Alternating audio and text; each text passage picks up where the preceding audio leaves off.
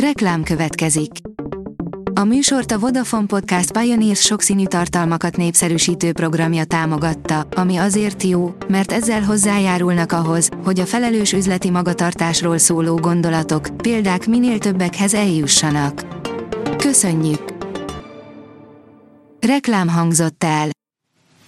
Lapszemle az aktuális top hírekből. Alíz vagyok, a hírstart robot hangja. Ma október 6-a, Bruno és Renáta névnapja van. A Telex szerint neonáci gyűlés Sopronban, most mindenki gyanús, aki bakancsban van.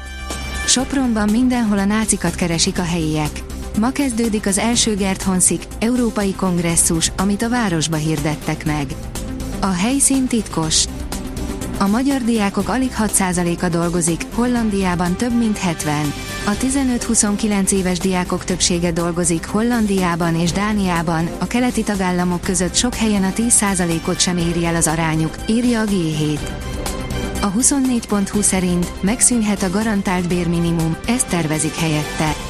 Ágazatonként állapodnának meg az érdekképviseletek az adott ágazatra, szakmára vonatkozó bérminimumról kinevette az Európai Bizottság alelnöke Orbán Viktort és Elon Muskot a médiaszabadságról szóló törvény ellen írt megjegyzéseik miatt.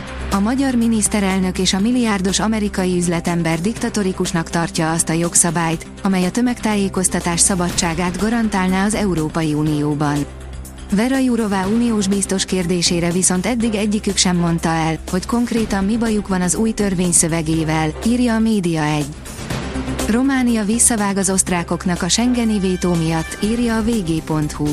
A Fekete-tengeri Neptun díplelőhely 50%-át a román állam ellenőrzi, a másik fele pedig az osztrák OMV tulajdonában van.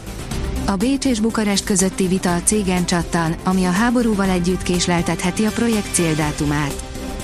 Amerikai beavatkozás a választásokba, lépett a magyar hatóság a baloldalhoz juttatott amerikai pénzek ügyében elrendelt nyomozásban vizsgálja a Nemzeti Adó és Vámhivatal az egykori CIA elemző magyar ellenzéket leleplező nyilatkozatát, tudta meg a magyar nemzet.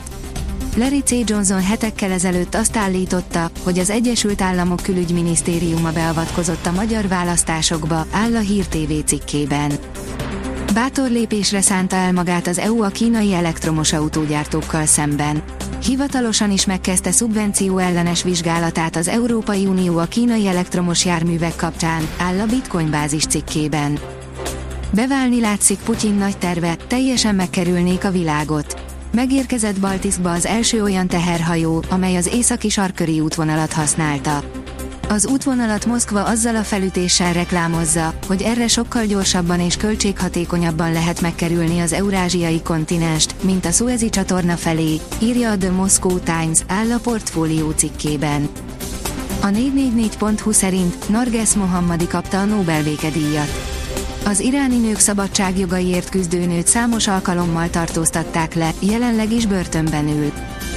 A kitekintő oldalon olvasható, hogy Kukában végzi az 1996-os atomegyezmény. Az orosz parlament alsóházának tanácsa következő ülésén megvitatja az átfogó atomcsendegyezmény ratifikációjának visszavonását közölte Vyacheslav Volodyin házelnök pénteken a Telegramon. Az 1996-os egyezmény sosem lépett életbe, mert kilenc ország azóta sem ratifikálta. Spirit FM oldalon olvasható, hogy nagyon nehéz időszak vár az építőiparra a szakember szerint.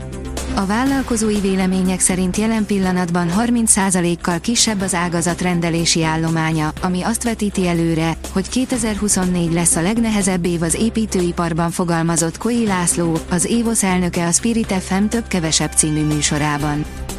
Az Eurosport kérdezi, mire világít rá a Ferencváros Firenzében szerzett egy pontja.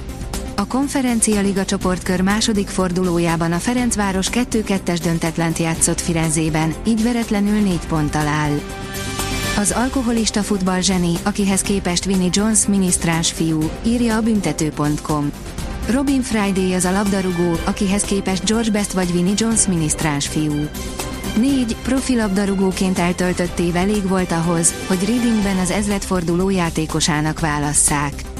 Úgy élt, ahogy futballozott, extravagánsan, felháborítóan és zseniálisan. A kiderül írja, mutatjuk, mikor kezdődik a szélvihar a hétvégén. Markáns hidegfronthoz több fokos, ugyanakkor átmeneti lehűlést a hétvége zárásaként. Vasárnap a szél jelzi majd a változást, a lehűlést hétfőre érezzük.